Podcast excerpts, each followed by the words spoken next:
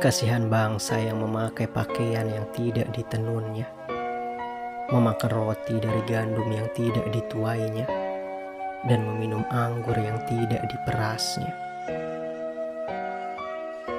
Kasihan bangsa yang menjadikan orang bodoh menjadi pahlawan dan menganggap penindasan penjajah sebagai hadiah.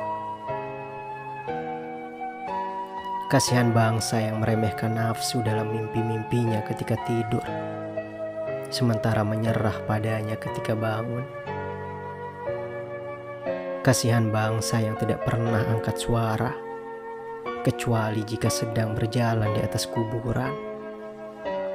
Tidak sesumbar kecuali di runtuhan, dan tidak memberontak, kecuali ketika lehernya sudah berada di antara pedang dan landasan. Kasihan bangsa yang negarawannya serigala, falsafahnya karung nasi, dan senimannya tukang tambal dan tukang tiru.